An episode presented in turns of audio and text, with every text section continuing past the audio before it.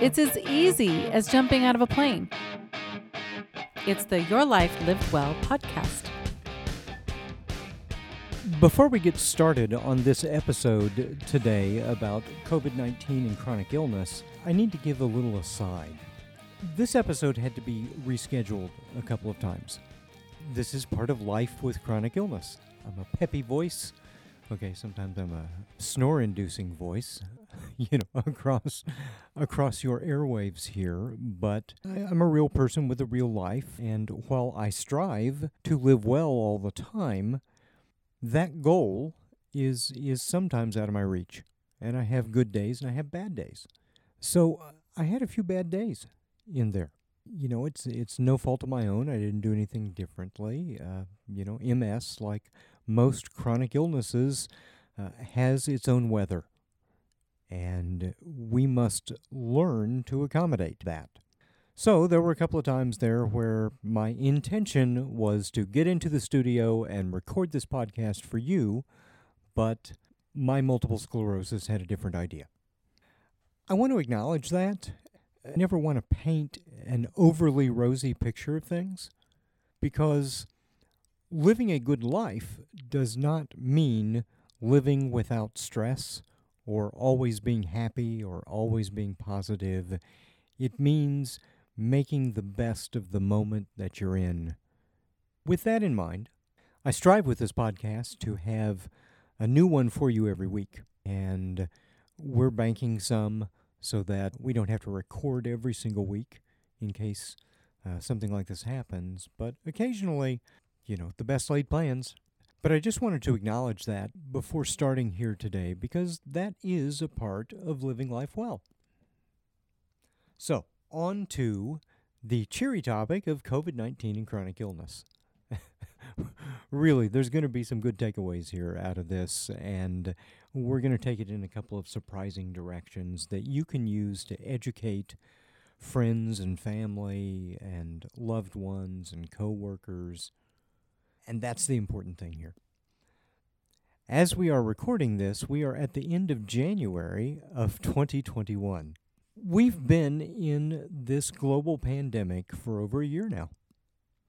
And by this time, I know we're only a month into 2021, but most of our ebullient hopes for a wonderful 2021 have been sadly dashed against the rocks of reality. So here we are. As of this point, there have been over a 100 million global cases. There have been over 2.2 million global deaths to COVID 19. And no, those statistics are not overrated. If anything, as with every epidemic, every pandemic, those initial numbers are low.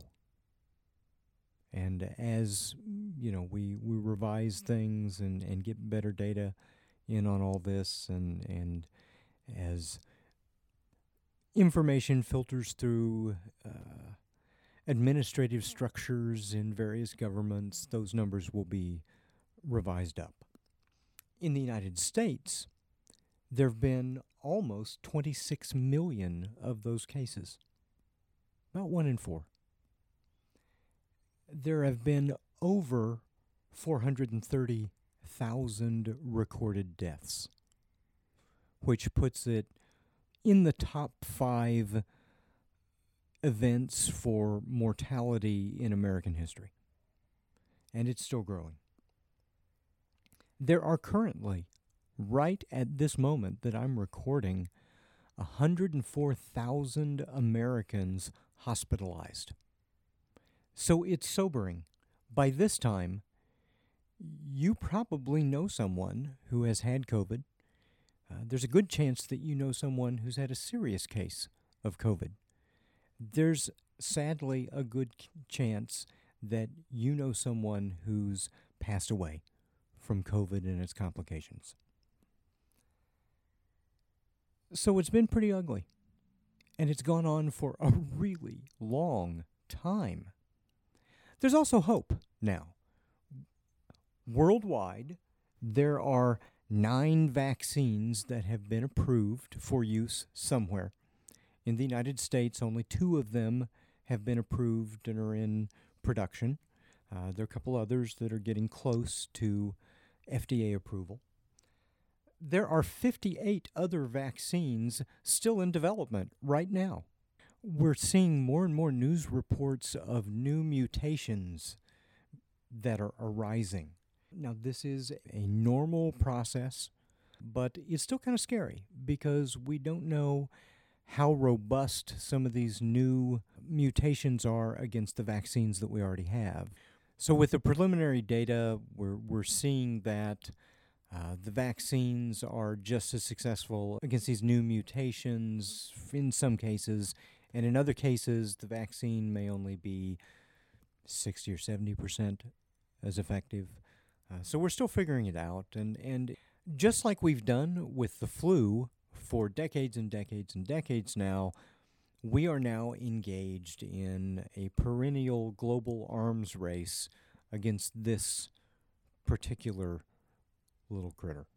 And just like we have cold season and flu season, how we deal with COVID is going to become part of our, our health landscape moving forward. So it's big, it's scary, it's frustrating. We just want to get back to our lives as we knew them. And that's entirely natural. Um, but, you know, we have to realize that the normal that we have right now is going to be around for a while longer. And it won't be like shutting off a switch. We will gradually transition into something that was a lot closer to the normal we all remember from way, way, way, way, way, way back in 2019 or before. But all of these things that people have been complaining about with chronic illness, and this is the big topic that I want us to unpack in this particular episode. All of these complaints sound eerily familiar to those of us who have lived with a chronic health condition for a long time. With COVID 19, the whole world is experiencing what life with a chronic illness is like. If your friends and family don't understand what you deal with, with your chronic health condition day in and day out. And, you know, if you're like me for decades, or it may be pretty new and you're still trying to figure out how you're going to accommodate this beast in your life. But most of the battles that you're fighting, you know, are internal and other people can't see. And all of the the the challenges that you've been facing well now you have something external to point to and say well look the world is dealing with a chronic illness. And you know technically by definition a chronic illness is any health condition that lasts for 3 or more months okay so so we're in it and most of the world is not handling it very well so everybody else can just back off and cut you some slack. In this podcast, we're not focusing on the biomedical issues of COVID 19 or chronic illness, although we'll touch on some of them in the second segment that's coming up after the break.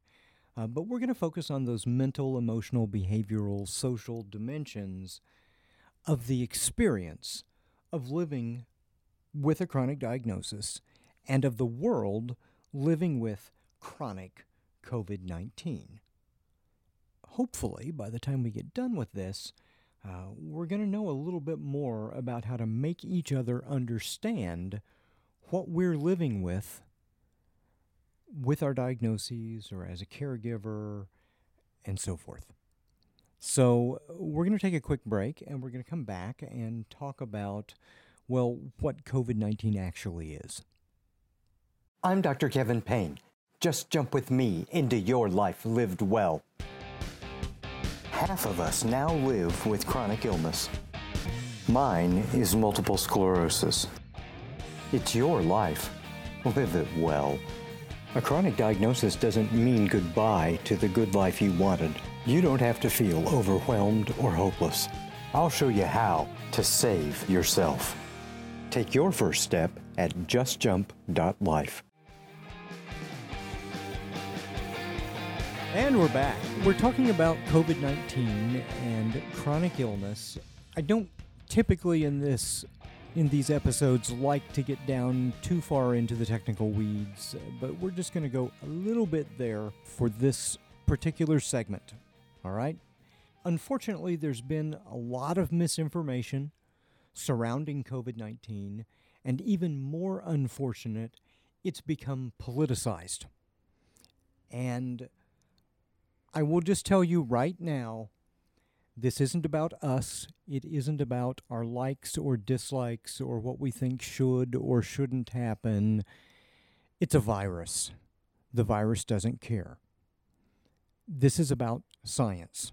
So, in this segment, we're going to talk a little bit about what COVID 19 is and what it does and what you can do, you know, at that kind of nuts and bolts level. And some of you who are really up on this stuff, this won't be new for you. There'll probably be a little nugget here and there. But for many of us, we need to hear it again and again and again and again and again. So I'm going to do my part, being, being a responsible science guy. So, COVID 19 is a virus in the SARS family. It's related to the common cold. Viruses are perhaps the most simple living organism that we know of. And a lot of biologists don't even think that it's living in the full technical sense. So so it's just right on the it's it's right on the border. It's as simple as you can possibly get. All it is is a little genetic sequence inside a shell and then some of those shells have an envelope around it, and that envelope is uh, it's it's this fatty, greasy coating that helps protect it, and it's it's scavenged from the leftover parts of host cells. So uh, you know that's all it is. So it's really tiny, and it it doesn't do anything except hang around and wait for access to a host cell that it can attach to. Okay? And so, if you've seen the pictures of COVID 19, you see how it looks like a ball and it's got those spikes sticking out of it. Well, those spikes can attach to certain cells. It's like a key in a lock, right? And if it can attach there, then it can pick the lock and insert its little genetic code inside the cell. Now, your cells have this mechanism inside them that reproduce itself, right? Uh, because your cells, you know, we're, we're replacing our cells, replacing, you know, all of our cells within, you know, months or, or, or a year or two. It's it's so so cells don't last that long. They have to be replaced. And there's a little engine inside a cell that's like a like an old-fashioned copy machine and and it just makes another copy and another copy. Well, viruses can't reproduce by themselves. They have to hijack that mechanism from a cell. So it sticks its genetic code in there and our cells get disrupted it starts making more copies of the virus. And in process, our cells aren't doing what they're supposed to be doing. And much of the time, then our cells are, are destroyed in that process because our cells aren't doing their jobs and because they're getting damaged by this process. Then we, we get a, a variety of symptoms that are related to being infected by the virus. So that's it. That's all the virus does. The virus lives to reproduce, or almost lives, depending on the biologist that you're you're talking to. And they are extraordinarily successful at what they do. If you did the math on our planet, there are like 10 to the 31 trillion viruses on our planet. They're everywhere. And the only time they become a problem for us is when they happen to have the particular key that can fit in one of our cells' locks so that they can hijack our reproductive system at the cellular level. And that's it. That's all they're doing. Now, how do the viruses transmit? They have to go from host to host, right? So some viruses you have to get up really close and personal with somebody to transmit it. And some viruses don't live outside a host for very long. So if they're out, you know, on a, on a tabletop or in the sun or something like that, they may not live very long. All of those things affect how we have to act to break that cycle. Because all we're trying to do as humans is to break this cycle. And the really cool thing about this is that you know, we we know a lot of the things that we can do, and we'll get into that uh, here in just a minute. Once that virus gets into our system and starts hijacking our cells, now our cells are pumping out little copies of the virus, and those are latching onto other cells of that particular type within our system, and so we start feeling those symptoms. And with COVID 19, those symptoms appear within about two to 14 days. So it takes it takes a, that long for enough of the virus to build up in your system and damage enough cells and hijack enough cells so that you can actually understand oh, you know, I'm experiencing sickness. So, what kind of symptoms do we have? Well, it turns out that COVID 19 has a whole raft of symptoms because it doesn't just affect uh, respiratory cells. Uh, and, and so, what do we feel? We feel fever and chills. We feel cough. We feel shortness of breath or difficulty breathing. We feel fatigue. We feel muscle aches, body aches, headaches, um, loss of taste or smell which is one of those weird symptoms that that uh, we didn't realize at the beginning. Sore throat, congestion, runny nose, nausea, vomiting, diarrhea. Uh, so a lot of symptoms that are accompanying other viruses as well, because a lot of viruses disrupt the similar types of cells in our system. So we've got a sense of what it's doing and why it's doing. We also know that with COVID 19, there are mild cases and there are really severe cases.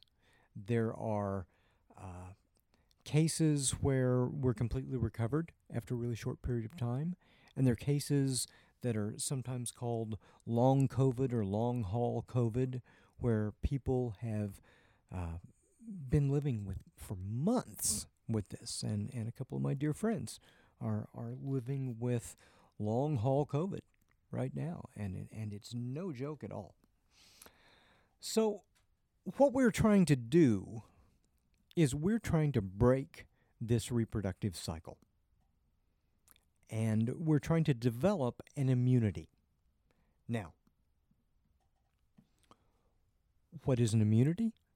I mean, at, a really simple level, it's when we make it so that their key no longer fits into the lock that opens one of our cells. Okay? You know, a vaccine, that's what it's doing. Because our bodies don't have a natural immunity. This is this is a completely new critter and for us. And we haven't had time to do that.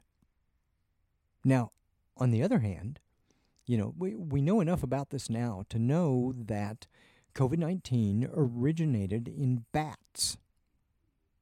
And it has been living in bat populations for millions of years.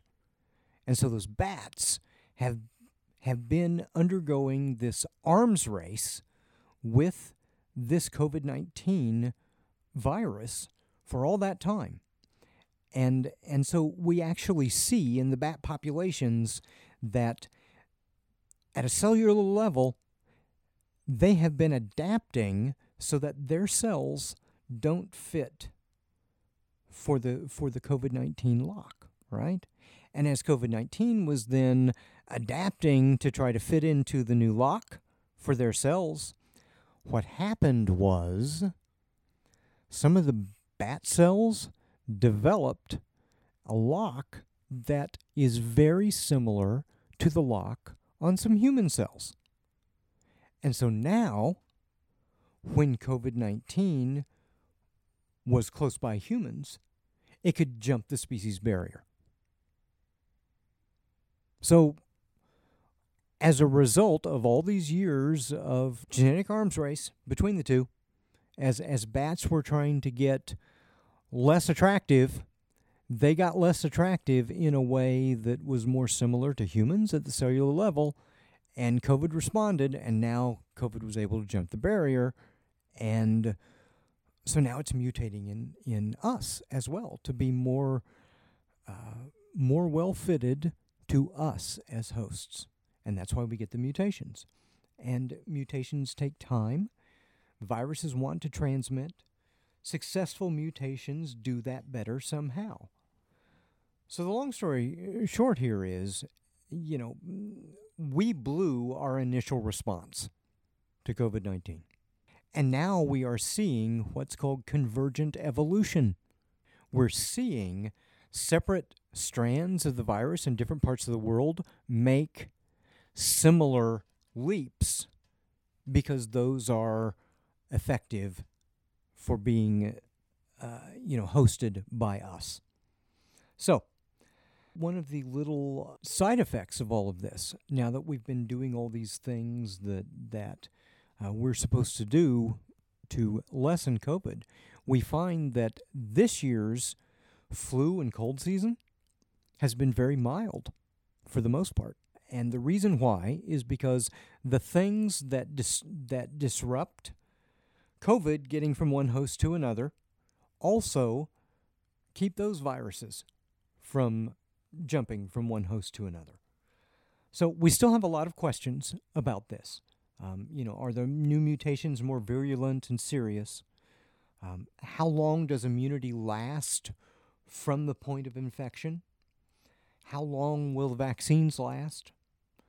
Will the vaccines work against new mutations? Can we become reinfected? And we're still working those things out, and we may come back to another COVID 19 and chronic illness episode later uh, as, as it warrants. But the thing that I want you to take out of this segment is that this is about all of us playing the odds. You've got to think like a gambler here, okay? Nobody is telling you that any one of these uh, things is going to stop COVID 19, but it's going to make it more difficult for it to make that leap from one host to another.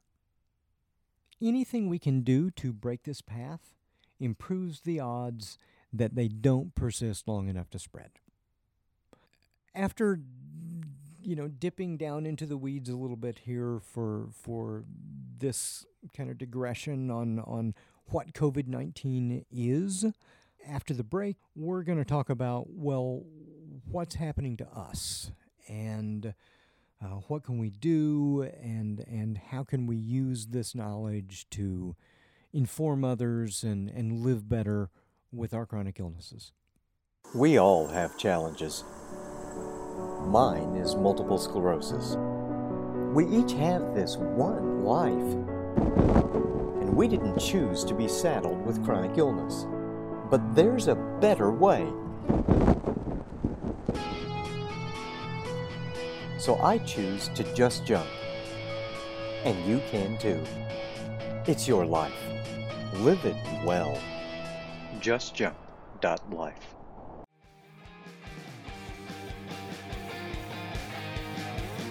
We've been coming to the realization here that it's really useful to think of COVID 19 as a chronic health condition for the world.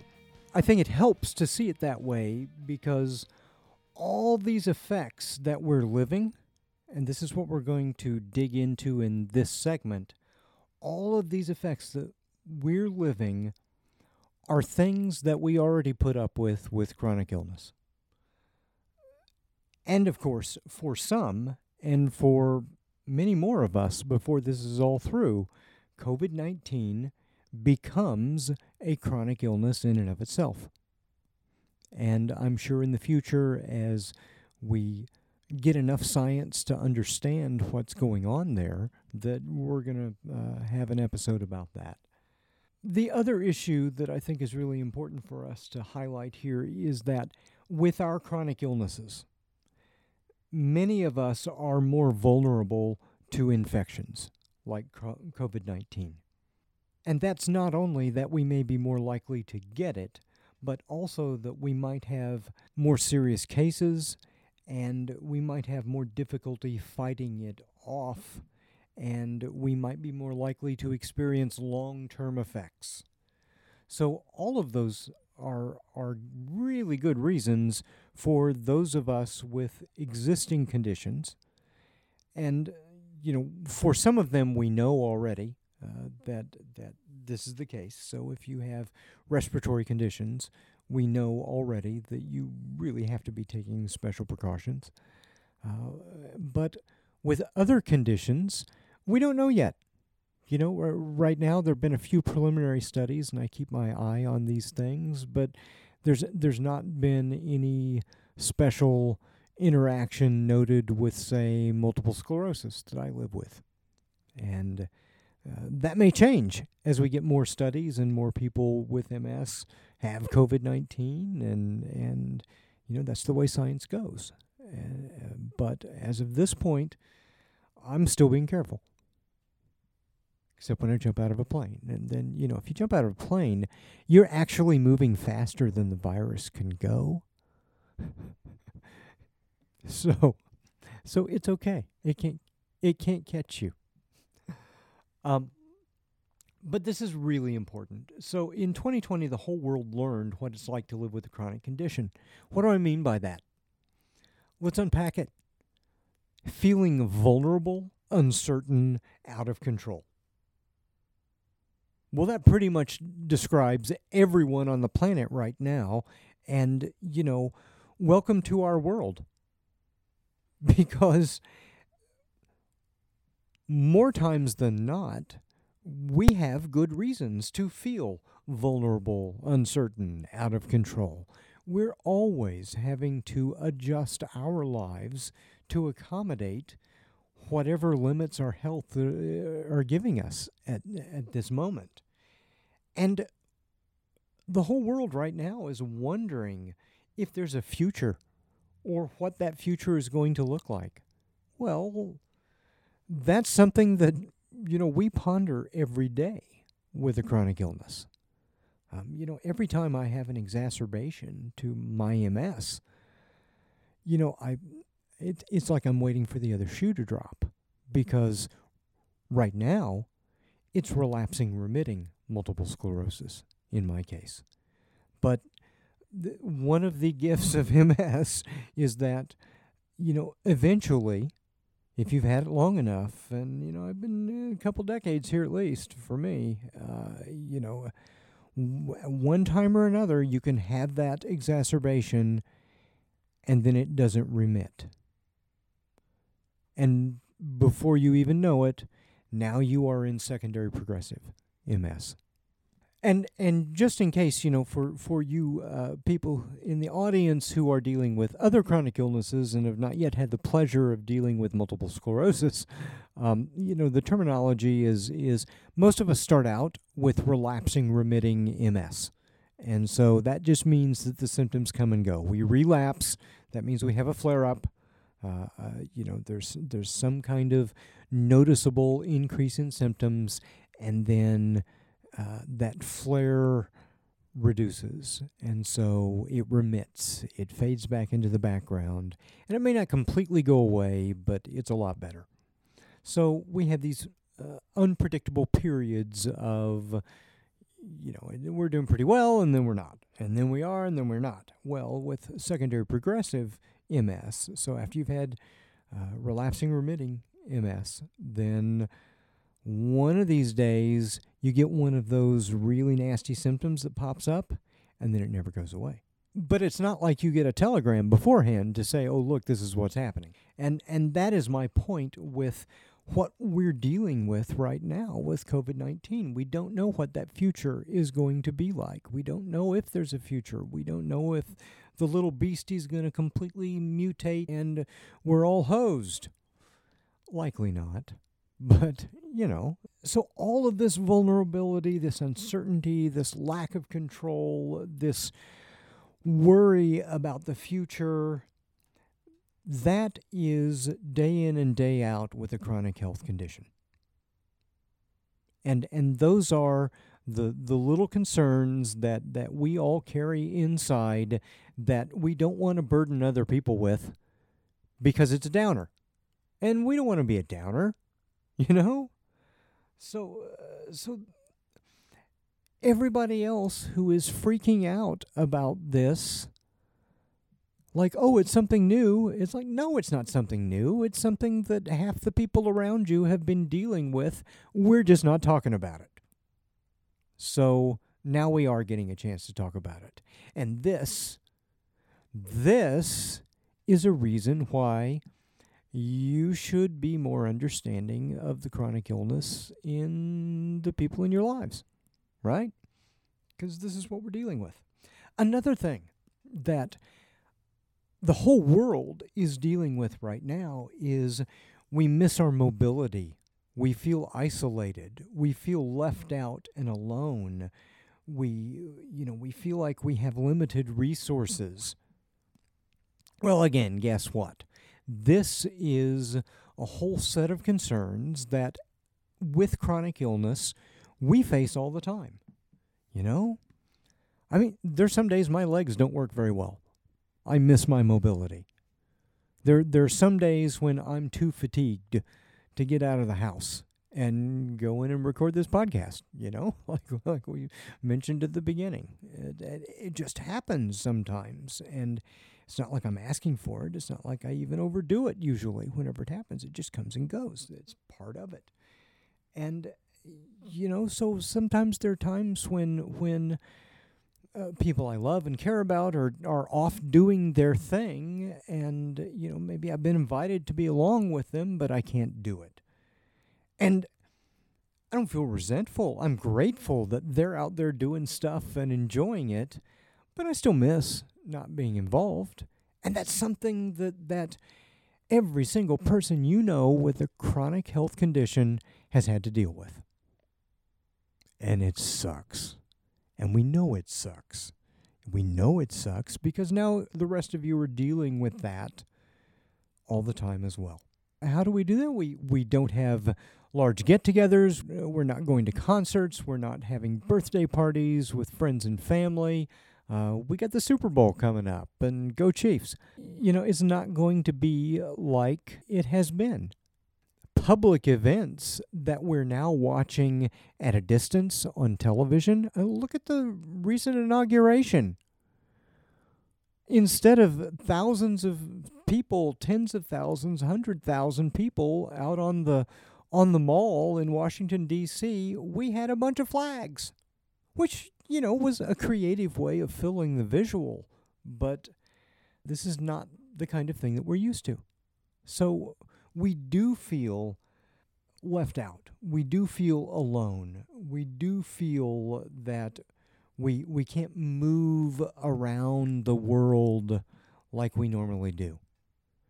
Uh, because even when we're, you know, if you're you go to the grocery store and and you put on your masks because you're good, responsible humans and you go in and it's a, and you know again responsibly you try to minimize the time that you spend in there exposed. It's a very different kind of experience even doing a normal day-to-day sort of thing. The whole world now is spending a lot of our emotional energy hoping that medical science will come up with a cure. Well, when we're dealing with a chronic illness, that that's usually on our annual wish list every year. Gosh, it would be really nice if they came up with a cure for whatever it is. I would I would really like a treatment for MS that means that my central nervous system wasn't being eaten away from the inside. I, I really wish that there was a cure for cancer, uh, you know, which will really have to be probably hundreds of different cures because there are hundreds of different cancers. Uh, but, you know, I, I, I wish there were cures uh, because this isn't this is not a fun thing to devote resources and time and energy and and, and it really cramps our style you know but now the whole world is is rooting medical science on. We are distressed. The whole world is distressed because our norms are violated. Our sense of right and wrong and what should happen and what we should be able to do is you know those are violated. And and you know it, it makes us feel angry and and it makes us feel helpless. And we want to lash out and and sometimes we we do you know ill considered childish things in response you know that's pretty awful and all of these things they just go on and on and on and on with no clear end in sight and that is the hell of life with a chronic illness. Because the only end that most of us can see in sight is death. It's really awful. There's, okay, so there was this Peanuts cartoon that I loved, and Lucy and Charlie Brown are sitting at her psychiatric booth. And Lucy asked Charlie Brown something I'm paraphrasing here. Do you believe that there's one moment that is the best in your life? And Charlie Brown thinks for the next panel. And then in the third panel, he says, Yeah, I think there is. And then Lucy looks him in the eye and says, What if it's already happened? Oof.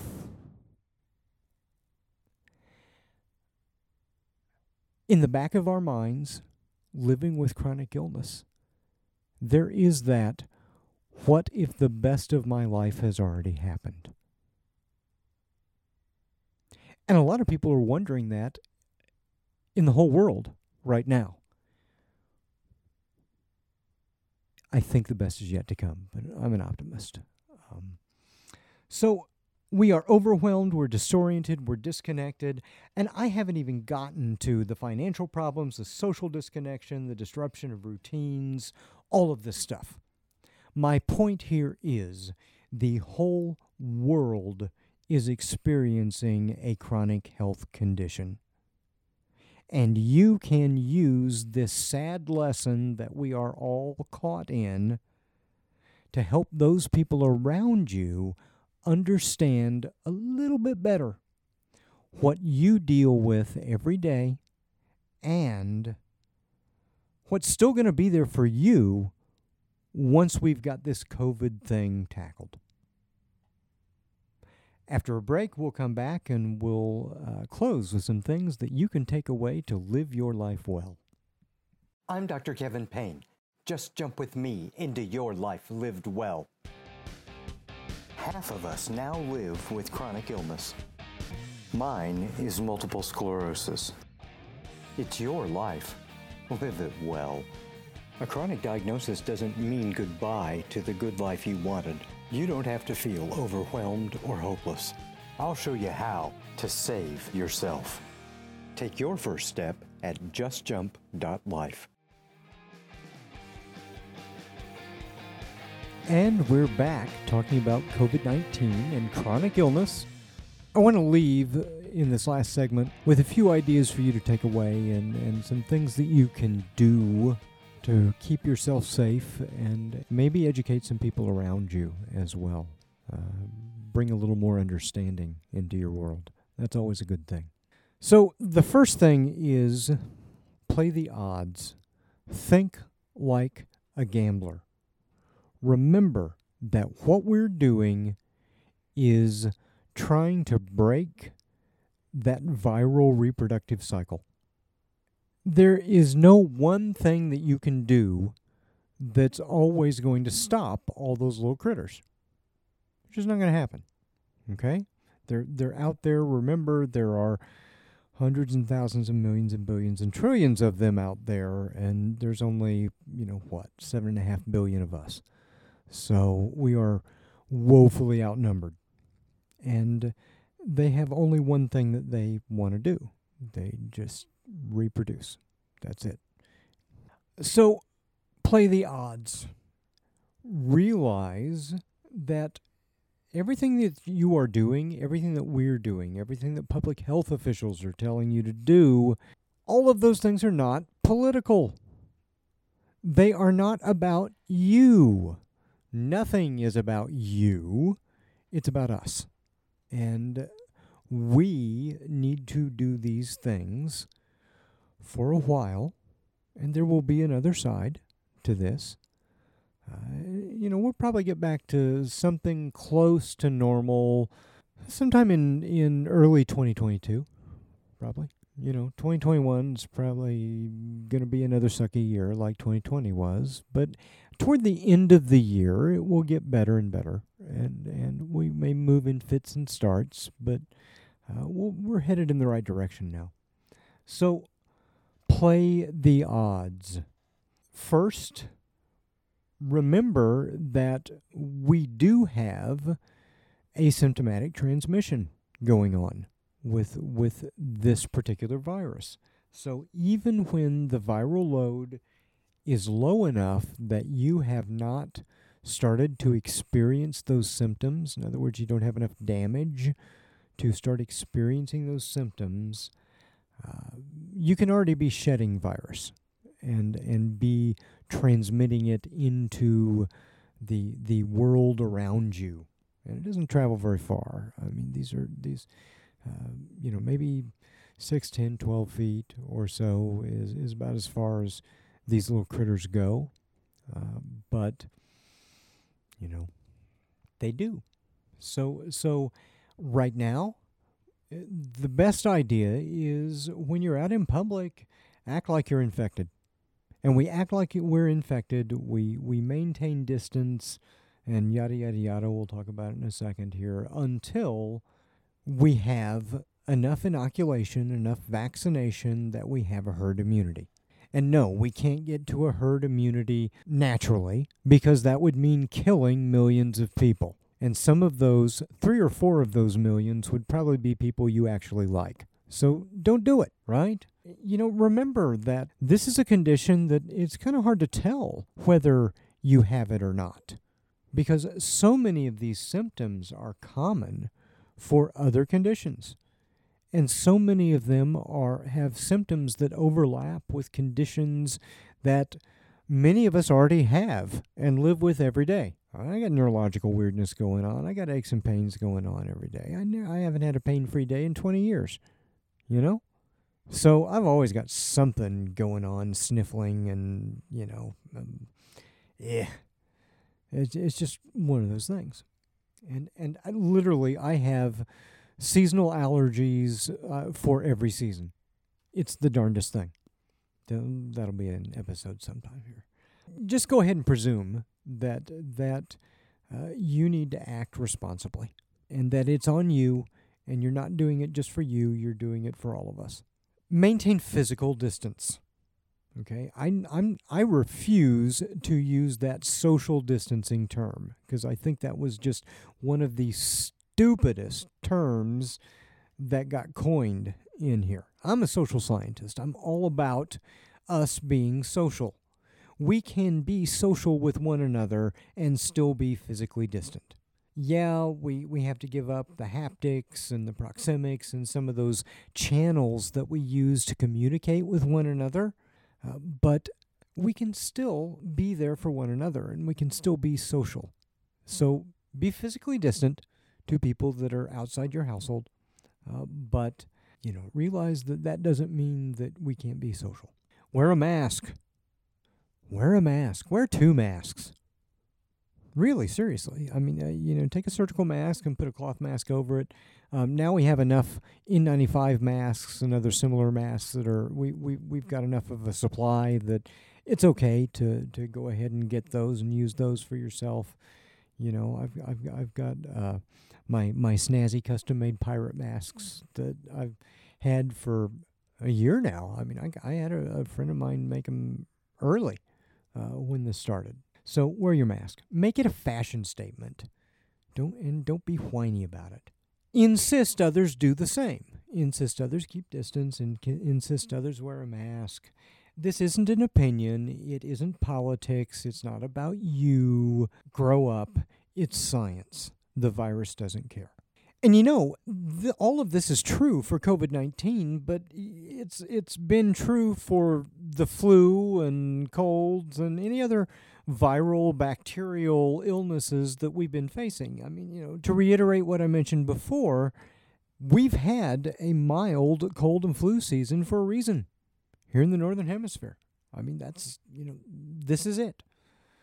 So, whenever you go into another place, limit your time inside because the longer you are in the same recirculating environment, you know the the more opportunity you have to be exposed et cetera et cetera. So make your trips with purpose and and you know again it sucks i know but do it. Wash your hands. Your mama said wash your hands anyway so wash your hands. Uh, avoid touching your face i know that one's really tough for me because one of my symptoms of ms is I always itch. Now, now think about this for a second. I and, and this is a symptom that started about 10 years before I was diagnosed. I mean, I was still in college when this started. This this was like 1990 when this started, 91. I just thought it was normal. I I didn't even think about it, but, but I itch all the time. And I know, even decades later, that if I scratch it, it does no good. But you know, so I'm always wanting to scratch something, and I will absentmindedly do it, even though it doesn't help at all. So avoid touching your face because there are openings in your face that the little viruses like, and, and it makes it easier for them to hop inside and get to the cells where you have locks that their keys fit. If someone in your home is infected, everybody isolates. Everybody, you got you got to treat a pod mentality here, right? And if you have not been vaccinated yet, get vaccinated when you can. Yes, the vaccines that are approved are safe. They are. And if you have special concerns with your chronic illness, talk to your medical team and they will let you know whether it's okay with your condition. Because there are a few conditions where you shouldn't get vaccinated. There are a few medical treatments, you know, where you're immunosuppressed that, you know, you it might not be a good idea. But for the most part, uh, you know, this is this is okay. You get your get get vaccinated and do it. Be part of the solution. Beyond playing the odds, and these are all things, you know, each one does a little bit, right? So beyond playing the odds, Give yourself and others a little patience and grace. And it's okay if you do it in your sweet voice, right? To mm-hmm. remind others that, yeah, you know, I know. I know you're having a really hard time with this when somebody comes unglued. And the reason, and you can just kind of gently throw this in there. And the reason why I know this is because I've lived with these kinds of things for years longer than you have. It's okay to do double duty there and, and help them understand more about what we're living with as well. Don't buy into the dismissive hype, okay? You know, you, you hear less of this now that, like, oh, it's no big deal. And it's, you know, because now we got, you know, millions of bodies piled up. And, and it shouldn't have taken, it shouldn't have taken hundreds of thousands of bodies. It shouldn't have taken thousands of bodies, but it did. And humans are like that. And sometime I'll go off on a rant about that, but not this episode. people will grasp at some pretty silly, specious solutions that they would never entertain under normal circumstances because we're distressed, Be- because we're uncertain, because we feel at risk. So, yeah, give them some patience and grace, but that doesn't mean that you have to accept their nonsense either. You can very gently and very firmly say, no, that's not the case, and, and point them in direction of better information. Recognize that this is distressing and traumatic. We are not adapted for long term and repeated trauma. Humans are not. We're not trained to handle long term and repeated trauma. Humans are adapted for quick, easy trauma, right? It's like, oh, you know, and and and you know, the saber-toothed tiger lunges out of the bushes at at your ancestor, and he screams and runs away. Okay, whew, that was traumatic, but now he's got a story to tell around the campfire that night. So but this is lasting and repeated trauma. We don't get time to to take a deep breath and rest and and recover. And and so yes, our one last nerve is is worn pretty thin right now. Finally, use this as an opportunity to teach. Others don't understand what you've been going through. But now we all have some firsthand understanding learned through direct experience about fatigue, pain, fogginess, uncertainty, lack of control, all of these things that are commonly shared across chronic illnesses we all understand now what it's like to have our long term habits and norms disrupted. We all get that. We've all lived that. Now, we have to remind one another of that and, and be conscious of that because uh, we, we all have a lot of cognitive functions that will cause this experience to kind of be wiped away over time. And, and we don't want that. Uh, we don't want to wallow in it, but we don't want to forget it. We want to learn from it, right? So remember that 2020 and now 2021, they just keep on giving, right? These are the years that we have learned a deep personal understanding of what it's like to live with chronic illness. And it's a lesson that we don't yet realize we've learned. So I want you to help everybody understand that, right? Remember, we can do this. We have to go through this to get through this. I have really appreciated you being with me in this episode of Your Life Lived Well. Until next time, go forth, be well, do well, and do good. If you've enjoyed today's topic and want to join the conversation with Dr. Kevin Payne, find Your Life Lived Well on all of your favorite social media sites, Patreon, and of course, yourlifelivedwell.co. Don't forget to like, share, and subscribe.